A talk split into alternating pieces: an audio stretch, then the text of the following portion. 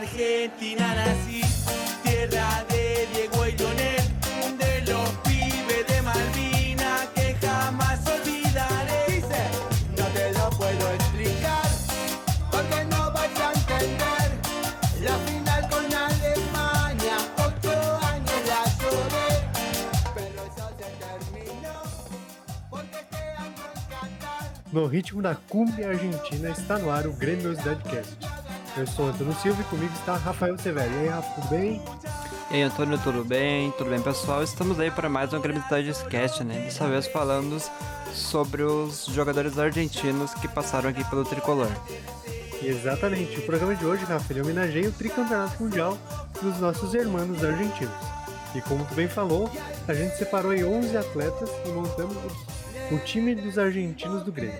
Um detalhe importante é que não tem Kahneman, pois não abordamos jogadores com contratos vigentes ou com histórias recentes pelo clube. Então daqui 5, 10 anos a gente vai ter um programa exclusivo do Kahneman, não fiquem tristes, né?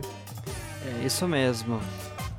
E por falar em estrangeiros, ao longo da sua história, o Grêmio já contou com 120 atletas de diferentes nacionalidades, que são justamente os irmãos argentinos, que estão em destaque com 36 nomes, seguidos pelos uruguais com 41 e paraguaios com 11, fechando a Tríplice Aliança Sul-Americana Gremista. E Rafa, além dos atletas, outros pontos ligam Grêmio e Argentina. A distância entre Porto Alegre e Buenos Aires, por exemplo, é de 1.306 km via BR-290. Além disso, tem as cidades fronteiriças como Santa Rosa, São Borja e Alegrete.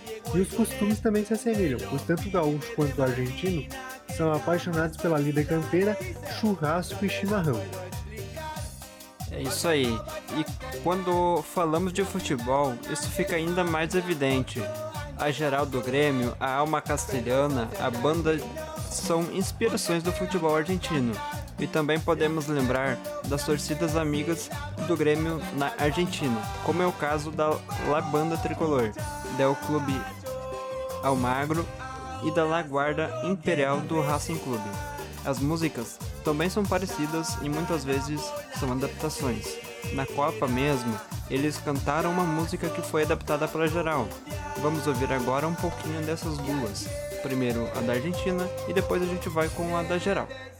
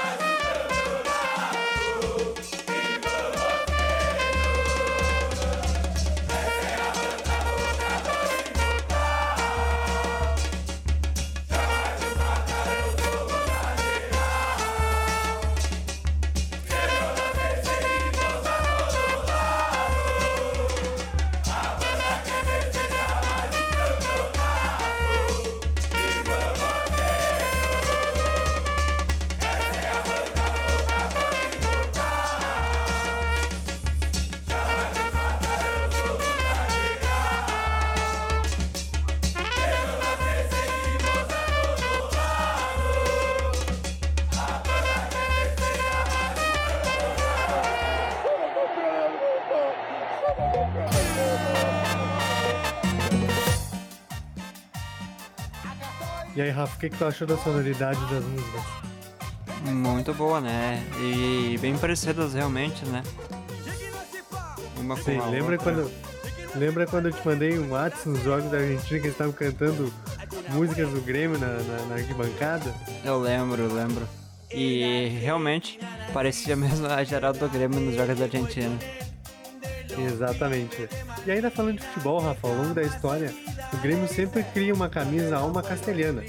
A última foi em 2012 com a Topper.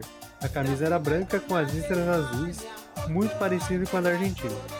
E para finalizar esse tópico, na Copa de 1978, a Argentina teve como mascote o gauchito, homenageando o homem do campo nos países latino-americanos. Não é coincidência, foi essa denominação que deu origem aos gaúchos brasileiros, todas as pessoas nascidas no Rio Grande do Sul. Assim como nós, os gaúchos argentinos, usam um chapéu característico, carregam um facão e exibem um lenço amarrado no pescoço. Uh, e na montagem desse episódio, consideramos fatores como jogos, títulos e fatos históricos. Por isso, teremos jogadores amados e também odiados pela torcida. Além disso, em algumas posições, tivemos que improvisar, afinal, nem todos aqueles que hablam jogaram bola de fato por aqui, né, Rafa? Exatamente. E sempre tem também, né, uh, o jogador uh, argentino para complementar ali a posição. Exatamente. E nem todo mundo que jogou era fã da bola, né? Tinha uns que, por favor, né? Exatamente. E para começar o nosso time, o goleiro, ele foi o terceiro goleiro argentino a vestir o manto tricolor. Antes dele, tivemos Agustin Serras, em 1976, e Salvador Geminado, em 1957 até 1959, ele jogou. Além disso, ele está no nosso episódio 7 dos grandes goleiros da sessão Curiosidades. Você pode voltar lá e ouvir também esse episódio. Uh, Diego Sebastião Sarra, para muitos, não deixou saudade, mas com ele era 8 a 80. Ou fechava o gol ou tomava aquele frango esperto, né? aquele frango histórico também. Pelo Grêmio foram 59 jogos com 32 vitórias, 8 empates e 19 derrotas. No tricolor, ele foi vice da América e campeão gaúcho em 2007. E Antônio gostava sabe, do Sarra? Tu sabe, cara, eu ia dizer justamente isso, eu gostava do Sarra. Ah, tomava seus golzinhos estranhos lá, mas nos jogos que precisava, ele pegava muito. Foi assim na Libertadores 2007. Ele foi fundamental naquela campanha, pegando foi, muito né? pênalti fechando gol em jogos em casa, principalmente. E ele tinha uma característica que eu gostava muito. Ele sabia uh, jogar Grenal. Porque Verdade. nos Grenais que ele jogou, ele passou limpo. Ele nunca tomou gol em Grenal. Ah, foram quatro clássicos, eu acho. Mas mesmo assim. Né? Então, isso conta muito porque tem goleiro que fraquejava no clássico. Ele era o contrário, né? Com certeza. O Grenal tem um peso também, né? Ah, com certeza. Uh, mas Sarra tem uma razão para estar aqui. Ele foi o primeiro e único goleiro a marcar um gol pelo Grêmio. E esse gol foi no jogo contra o Figueirense no dia 3 uh, ah, de novembro de 2017 no Estádio Olímpico. Ele marcou de pênalti e abriu o placar. Mas como ele, com ele era 8 ou 80, ele sofreu dois gols com direito a um frango e ainda teve uma lesão no tendão do braço esquerdo. Vamos relembrar no baú do esporte com narração do Luiz Ernesto Lacombe. No Olímpico, Chicão agarrou Jonas dentro da área. O goleiro argentino Sarra resolveu imitar o São Paulino Rogério Ceni. Grêmio 1, Figueirense 0. Mas neste chute de Fernandes, Sarra falhou e o Figueirense empatou, 1 a 1. Otacílio Neto partiu em velocidade, passou por dois defensores do Grêmio e virou para o Figueirense, 2 a 1.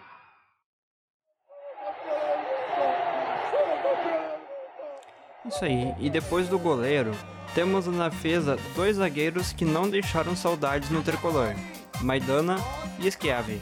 Julião Ricardo Maidana chegou ao Grêmio em 2005 e se tornou titular em 2006, jogando 30 partidas com a camisa tricolor e marcando 4 gols. No fim daquela temporada, ele acabou retornando à Argentina, pois não aceitou a proposta gremista. Ele estreou como gol na vitória por 4 a 1 sobre o Veranópolis, fora de casa pelo Gauchão, e também foi peça importante naquele Brasileirão, que marcava a volta da Série B e que levou o Grêmio para a Libertadores. Se aposentou em 2011, jogando pelo General Paz da Argentina com 39 anos. A gente agora vai relembrar esse gol. O áudio é do Globo Esporte e, narra e a narração é da Milena Saribelli. Escalona e Ramon estreia deixando o Grêmio na frente do Veranópolis. O uruguaio Lipatim recebe toca. Cortezinho de Luiz Felipe e é o segundo. Marinho diminui para o time da casa. Ramon sofre pênalti. Tcheco, outro estreante, é quem marca. Gremistas animados com as caras novas. O quarto é do argentino Maidana. 4 a 1.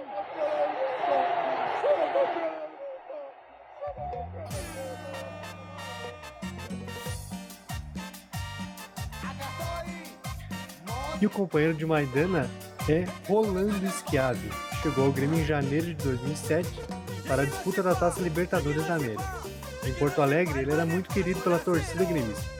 E embora tenha começado a temporada como titular, acabou perdendo a vaga na equipe para o zagueiro Teco. Durante sua passagem pelo time gaúcho, Schiavi conquistou o título do Campeonato Gaúcho e foi vice da Libertadores perdendo exatamente para o seu clube do coração, o Boca Juniors. No jogo da final, em Porto Alegre, substituiu o lesionado zagueiro Teco, e no final do jogo cometeu um pênalti que o centroavante Martim Palermo desperdiçou. Quatro dias após a decisão, Schiavo foi o principal jogador em campo, com uma atuação impecável na vitória do Grêmio por 2 a 0 no clássico Grenal contra o Internacional. No jogo disputado no estádio Beira-Rio, sua melhor fase no clube ocorreu após a final da Libertadores, quando participou de uma sequência de oito jogos sem derrotas no Campeonato Brasileiro de 2007. Com a camisa do Grêmio foram 28 jogos e um gol marcado. Lembra do Schiave, Rafa? Eu lembro do Schiave, sim. E o que é muito importante também é atuar bem contra o Inter. Né? Exatamente, eu lembro perfeitamente desse Grenal 2 a 0 Golaço do Diego Souza lá de longe e depois o Lúcio também fez o dele, 2 a 0 porque uh, o Grêmio vinha da perda da Libertadores, né, na quarta-feira, domingo, Grenal, então se fez uma festa e tal, por causa do vice-campeonato, e o Grêmio ganhou de 2 a 0 né, Diego Souza e Lúcio, e ficou marcado esse clássico também, né. Não ganhou a Libertadores, mas ganhou um Grenal. tá é, bom. É quase, é quase a mesma coisa. É isso aí. Verdade. E agora a gente chegando nos laterais, temos Matias Rodrigues e Fábio de Los Santos ambos famosos anônimos da história, mas tudo, todo time precisa de laterais, né? Começando pelo Matias, ele chegou ao Grêmio em maio de 2014, vindo da Sampdoria, da Itália. Pelo Grêmio foram 33 jogos e um gol. Ele foi dispensado em maio de 2015. A gente não achou esse gol dele, mas temos a coletiva de apresentação. Vamos ouvir um pouquinho dela. O áudio é da Grêmio TV.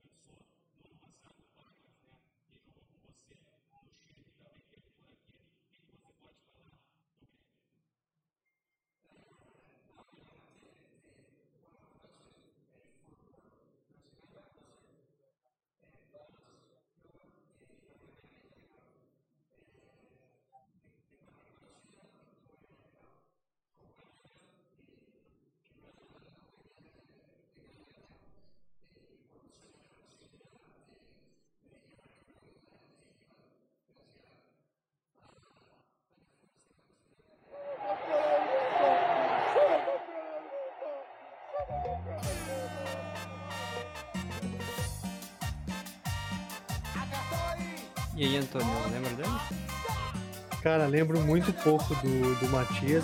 Sinceramente, assim, ó. Uh, muito pouca coisa. Não lembro de ter visto jogar, nada. Assim como também lembro muito pouco do lateral esquerdo, que é o Fábio de Los Santos, né? Uh, e uma curiosidade dele é que ele só atuou no Brasil. Ele é um argentino, mas que fez a carreira toda no Brasil. Entre 1991 e 2006, passou por clubes como Grêmio Santanense, Brasil de Pelotas, Náutico, Criciúma, Botafogo de Ribeirão Preto, mas foi em 2001 que ele se destacou no Zequinha, fazendo um bom gauchão, e no segundo semestre desembarcou no Imortal. Pelo Grêmio foram 24 jogos e 3 gols. O gol mais importante foi contra o Palmeiras no Olímpico numa vitória por 3 a 0. Rubens Cardoso cruzou e ele pegou de esquerda, uma espécie de mini voleio é, a gente vai ouvir esse gol na reportagem do Baú do Esporte, na voz marcante de Léo Batista. Vamos ouvir. semana acontece em Porto Alegre. Rodrigo Fabre bate de fora da área e o goleiro Sérgio deixa a bola escapar. Que falha! Grêmio 1, Palmeiras 0. Agora Rodrigo toca para Luiz Mário, que devolve e o Grêmio aumenta. Cruzamento da esquerda, o argentino De Los Santos pega de primeira. Grêmio 3, Palmeiras 0. O Grêmio está na terceira posição. Palmeiras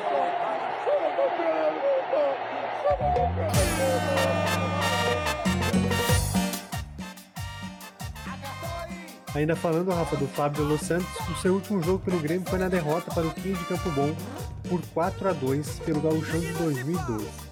Depois ele ainda atuou no Gama, que tinha como grande destaque o atacante Paulo Nunes, e em 2006 encerrou a carreira no Pelotas. Tu lembra do Fábio? Eu lembro pouca coisa dele, mas lembro um pouquinho sim.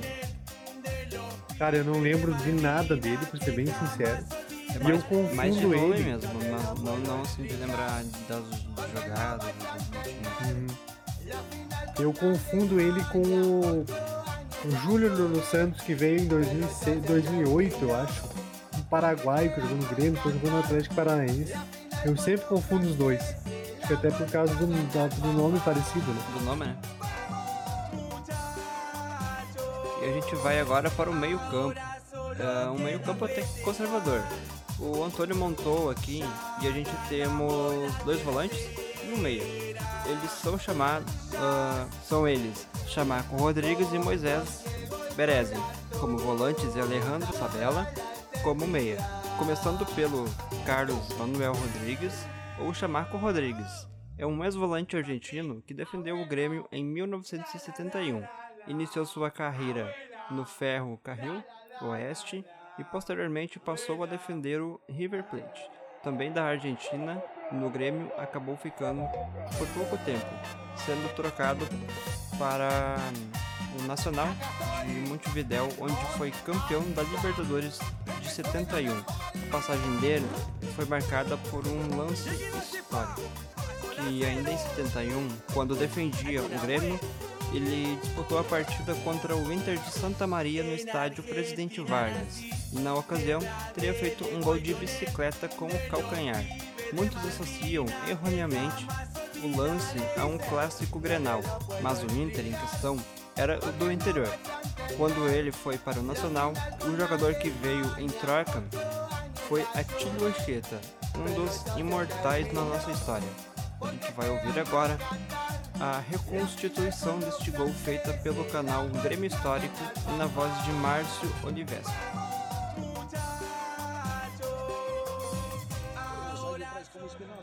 Espinosa procura lançar flecha na ponta direita e se vai para cima do lateral contrário. Faz a pinta em cima do lateral contrário. Vai em direção linha de fundo. Flecha cruza fechado na primeira passe. A bola passa por escota. Tiamaco Rodrigues de calcanhar. Golaço!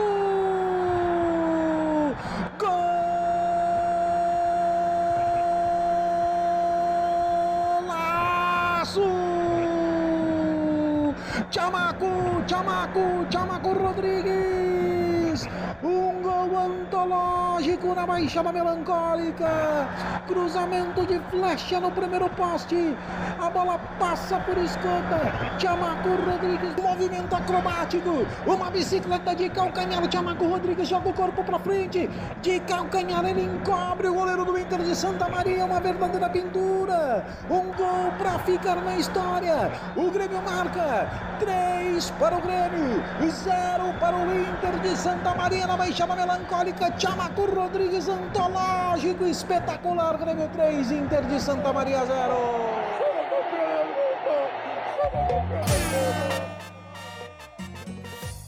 Isso aí, né, Antônio? Não foi um Grenal, então, né? Mas foi. Se é contra o Inter, é Granal, né? Também. E mais uma, tu consegue imaginar uma bicicleta de calcanhar?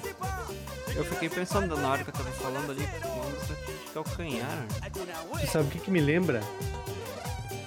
O movimento do escorpião que o Iguita fazia. Ah, tá.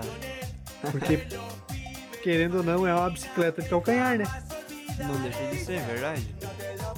E olha a coincidência, né? O, o Tiamaco Rodrigues vai embora pra vir o Ancheta, né? O uruguaio que marcou a história do Grêmio. E a gente tá falando aqui de uruguaios, né? Porque nesse mês de fevereiro, se você está nos ouvindo nós chegamos no mês de fevereiro, a gente vai fazer um tour pela América do Sul, principalmente Argentina e Uruguai, para falar aí de alguns jogadores, né? E graças a essa pesquisa para falar de uruguaios, que eu descobri que o próximo nome da lista, que é o Moisés Berezi, eu tinha escrito Baresi. Tá? Então eu ia te, te, te sacanear enquanto li o roteiro, mas hoje eu percebi que era Berezi. Então Berezi. eu acabei corrigindo o roteiro hoje antes da gravação. E falando do Berezi, né, ele foi formado na base do Rosário Central em 1936 e já jogava no Brasil desde 1940, passando por clubes como Bom Sucesso, Canto do Rio, Botafogo e Fluminense até chegar ao Grêmio em 1945, onde ficou até 1947. Pelo tricolor foram 56 jogos e 17 gols. A sua pas- passagem é marcada pelo fim da hegemonia colorada né, que conquistaria um ex-gaúcho. Ele fez parte, ele fez um dos gols, na verdade, do título, um 6 a 1 na final contra o Rio Grandense. Mas também ficou recordado como muito individualista. Esse título quebrava o jejum de 14 anos sem título estadual. E foi nesse fervor que um jovem torcedor chamado Salim Nigri ah, carregava uma faixa escrita com o Grêmio onde o Grêmio estiver. Essa frase foi parar no hino do clube escrito por Lupicínio Rodrigues. Sabia dessa, Rafa? Não sabia. E é a frase que entrou pra história também, né?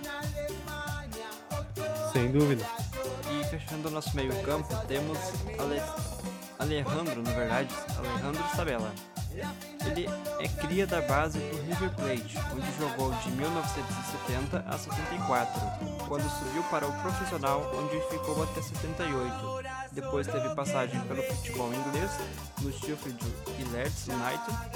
Em 82 até 84, ele volta para a Argentina para jogar no Estudiantes. Em 85, ele vem para o Grêmio, ficando até 86. Pelo tricolor foram 60 jogos e 5 gols. Nesse período, ele foi bicampeão gaúcho de 85 e 86 e o troféu da cidade de Palma de Mallorca, na Espanha, em 85. Então, Rafa, ah, essa história do Sabella ela é muito interessante porque ah, parece que ele não foi tão importante na história do Grêmio, mas naquela época o chão valia muito, né? Sim.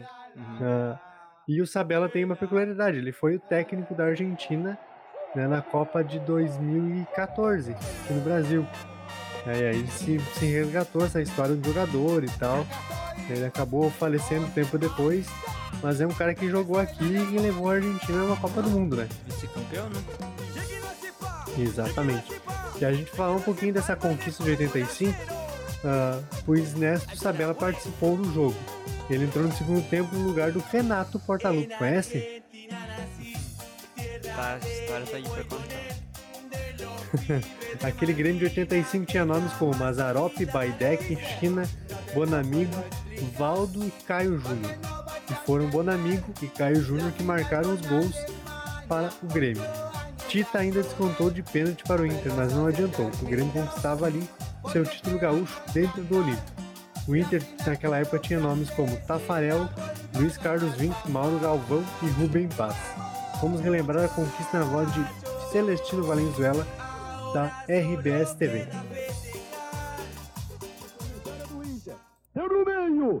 Oswaldo foi desarmado. O, a recuperação. Golaço, golaço, golaço! Gol!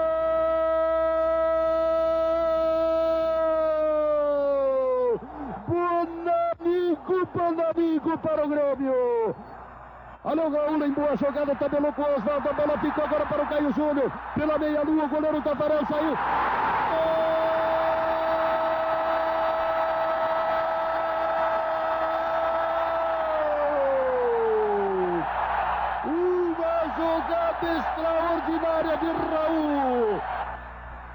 Enfeitou, passou o pé para lá, para cá, terminou. O goleiro saindo errado. Pênalti está apontando o juiz. Pênalti de Mazarop no Paulo Santos. Atenção, autorizado. Tita de pé direito.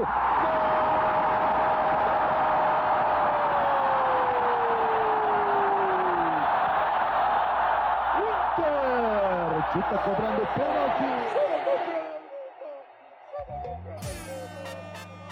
Rafa, longe de comparar, tá? Jamais vou fazer uma, uma loucura dessa, mas ah, se o Sarra fechava o gol em Grenal, o Tafarel abria o gol em Grenal, né? É verdade. Eu tava até vendo quando tava baixando os áudios ali os gols que ele tomou. É verdade mesmo. Não, e ele tem um histórico de falhar em clássico. Ele é o Vitor dos anos 80. É, o Vitor também era um grande goleiro, mas que chegava no Grenal e falhava, né? Verdade. E o Tafarel, pra mim, tá? É o maior goleiro que eu já vi. Eu acho que, ah, em termos de seleção brasileira e tudo que conquistou. Mas no Grenal ele tinha essa, essa falha, né? E agora, eu quero que tu faça uma retratação aqui no, no- na gravação, tá? Porque tu me chamou lá em cima, quando a gente começou a falar dos meios, dos meias, tu falou que o, o- o meu, os meus meias eram conservadores, o meu meio campo era conservador. Mas, o que que eu fiz? Eu encurtei o meio campo para alongar o ataque. Agora eu quero ver tu falar aí desse trio de atacantes que eu coloquei aqui no roteiro. Vamos lá então. Chegamos agora no ataque e vamos destacar um trio: Miguel Aníbal Genta, Hernan Barcos e Nestor Skota. A gente começa com um curioso caso do Genta, pois ele praticamente inaugurou o futebol do Grêmio jogou apenas uma partida em 1908. O fato de ele estar aqui se dá por ele ser o primeiro estrangeiro latino a jogar no Grêmio. Interessante isso, né, Rafa? Acho que a gente tem que lembrar essas pessoas que Claro. construíram essa história, né? O Grêmio tinha um histórico ali de europeus, né? Poloneses, alemães, enfim. E o primeiro sul-americano, latino a jogar no Grêmio foi o Gento. Então acho que ah, foi um jogo só, é muito pouco, mas tá ali. Essa na história, né? Ele começou, talvez ele abriu portas importantes, né, para que outras pessoas viessem no futuro. E falando em futuro e para fazer companhia pro Gento, a gente tem Hernan Barcos. O Pirata chegou em Porto Alegre em 2013 vindo do Palmeiras, numa negociação envolvendo uma troca e uma compensação financeira, somada ao empréstimo de quatro jogadores: Léo Gago, Wilson, Rondinelli e o atacante Leandro. Cara, sinceramente, quando o Grêmio anunciou o Barcos aquela vez, eu não acreditei. Porque o Grêmio só contratava gente ruim naquela época. Aí tu traz o Barcos, que era artilheiro, que era um cara que estava se destacando no Brasil. E ainda tu consegue se livrar de jogadores como Léo Gago, Wilson, Rondinelli e Leandro. O Leandro, que eu ouvi uma vez, tá? Se a gente procurar, isso deve estar na internet. Um famoso narrador, comentarista aqui no Rio Grande do Sul disse que o Leandro colocaria um tal de Neymar no banco na Copa de 2014. Meu Deus. Ai, Não à eu- toa, não à toa, tempos depois, esse comentarista barra narrador foi demitido. Por que será, né? É, não deu muito certo de comentário não. Muito infeliz. Ao todo, em 2013, Marcos anotou apenas 14 gols em 57 jogos pelo Grêmio, uma média de 0,24 gols por jogo, ou cerca de um gol a cada quatro partidas. Em 2014, o Pirata fez boas aparições no estadual, sendo o artilheiro isolado do campeonato com 13 gols. Na Copa Libertadores, anotou duas vezes, contra o Nacional de Montevidéu e contra o Atlético Nacional, ajudando o Grêmio a totalizar a segunda melhor campanha entre os 16 classificados para as quartas de, na verdade, para as oitavas de final. Já no Campeonato Brasileiro de 2014, o Barcos fez 14 gols, sendo vice-artilheiro totalizando não, 29 gols na temporada, demonstrando uma nova fase com a camisa tricolor. No dia 24 de agosto de 2014, o atacante marcou dois gols no jogo contra o Corinthians, partida na qual o Grêmio venceu por 2 a 1. Com isso, Barcos se tornou o maior artilheiro estrangeiro da história do Grêmio na época com 36 gols.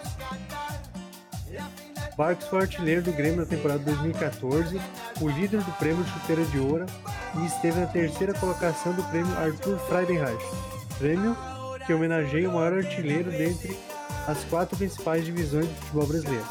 Foi o artilheiro da temporada brasileira, contando apenas jogadores da Série A e o maior artilheiro contando a relevância dos gols, segundo a revista Placar. Ao todo, em 116 jogos, ele marcou 45 gols. Destes, 28 são na Arena, o que faz dele o maior artilheiro da casa gremista, o maior estrangeiro artilheiro do caso. Em 2017, Luan ultrapassou e chegou aos 41 gols, né? E depois Cebolinha, Cebolinha chegou a 43. E o atual artilheiro da Arena é Diego Souza com 55 gols e contando. A gente vai ouvir agora os gols do último jogo do Barcos com a camisa do Grêmio, que foi contra o União Frederiquense na Arena. Ele marcou dois na vitória de 3 a 0 em 2015. Quem narra é Milton Leite do Sport TV. Passado, pode fazer o primeiro. Pênalti para o Grêmio. Toma distância o argentino, capitão. Partiu para a bola, Marcos Bruno! Gol! Se apresentou Marcelo Moreno na cara do gol, bateu pro gol, pegou Nicolas Barcos! Gol!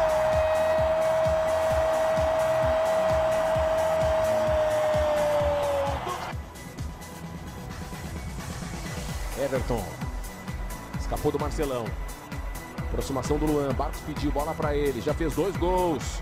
E encarou. Vem pro jogo pirata. Cruzamento Everton de cabeça. Gol!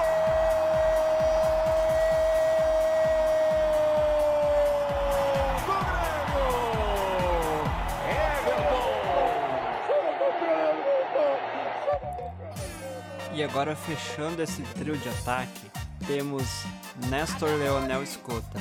Ele desembarcou em Porto Alegre em 71 por empréstimo do River Plate e o Grêmio pagou 25 mil cruzeiros na época. Para isso, o passe tinha valor fixado em 400 mil cruzeiros. Pelo Grêmio, ele fez 34 jogos e marcou 10 gols. O detalhe é que para um desses gols entrou para sempre na história do futebol brasileiro. Conta por nós sobre esse gol, Antônio. Então, Rafa, em 1971 iniciava o Campeonato Brasileiro, sucessor das taças Brasil e Roberto Gomes Pedrosa. O jogo de abertura foi Grêmio e São Paulo jogando no Morumbi. O primeiro gol do jogo foi de Escota, ou seja, o primeiro gol do Campeonato Brasileiro foi de um argentino, e o segundo também, pois ele marcou dois. Vamos lembrar na voz de Luiz Noriega da TV Cultura.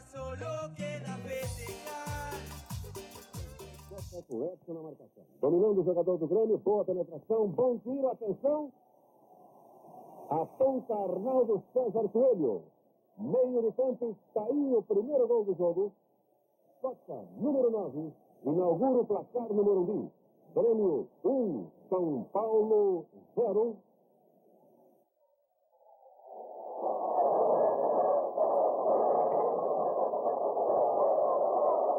Confusão na área do Grêmio mais uma vez. Proteção feita por Espinosa para a defesa de Jair. Flecha.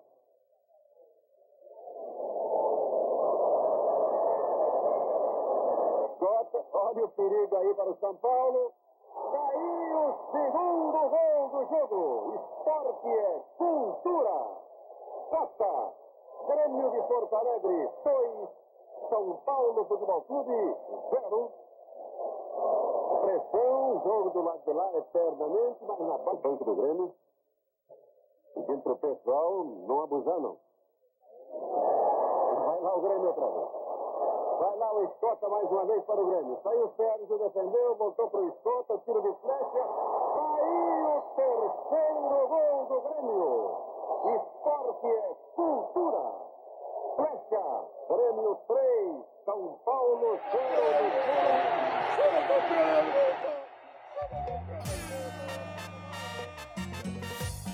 Isso aí.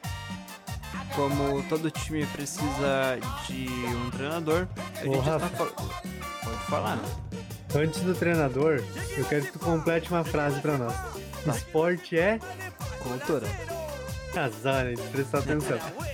Isso aí. interessante essas narrações da TV Cultura é muito legal de assistir, né? E mais interessante que isso é saber que o jogo de abertura do Campeonato Brasileiro foi o Grêmio e dois gols de um argentino. Para marcar de Verdade. vez o Campeonato Brasileiro, né? Verdade. Curioso também que o Campeonato Brasileiro não foi um brasileiro que estreou ele fazendo gols, né? Exatamente. Seguindo então. Agora, né?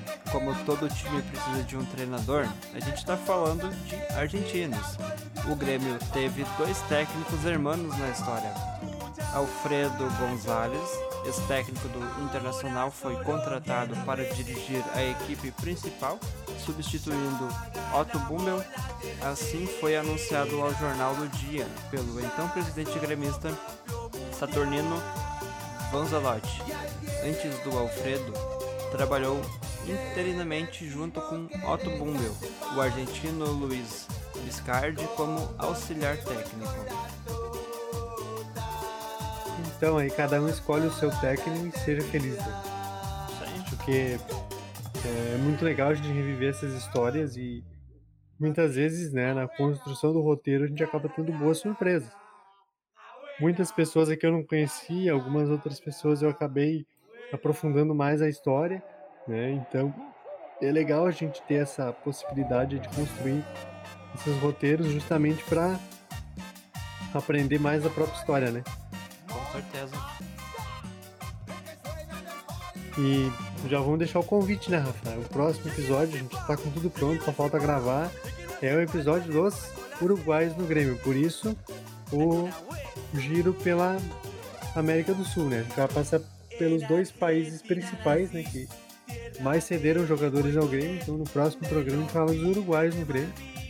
E como vocês viram ao longo do programa, a gente fala de futebol, de geografia, de cultura, de tudo um pouco, né? E é esse o propósito do programa mesmo, trazer diversidade sobre os vários assuntos que o futebol aborda. Não dá para reduzir o futebol a jogo de bola e gol e faço mais que tu e venço o jogo. É, futebol tem muito a ver com tudo que a gente falou aqui, com geografia, com história, com abrir portas para as pessoas, como aconteceu aqui, né, que a gente contou a história de alguns atletas aí que foram pioneiros. Né, então é importante que a gente lembre isso também, porque isso faz parte da história, né? Né? A gente tem muita história dentro de um clube, né? Dentro desse clube também tem vários jogadores aí que fizeram a, a história dele, né? A gente tá aí para contar. Para que todo mundo fique sabendo, né? Tenha mais mais conhecimento também sobre o nosso Grêmio. Com certeza. E assim a gente encerra esse episódio do Grêmio Cidade Cast falando dos argentinos do Grêmio. Montamos uma seleção, né, 11 jogadores, alguns amados, alguns odiados, como a gente falou lá no começo do programa, mas faz parte da nossa história. Como a gente sabe muito bem, muitas vezes o cara que habla não é íntimo da bola, então o filtro teve que ser bem severo para a gente realmente pegar jogadores que eram íntimos da bola e que tinham uma boa história para contar. Nem todos são, né? a gente também deixou isso aberto aqui, mas de um jeito ou de outro cada um deu a sua contribuição. E muitas vezes a contribuição é não cometa esse erro novamente, né? Exatamente. E ficar o convite aqui também pra galera que acompanha a gente nas redes sociais, né?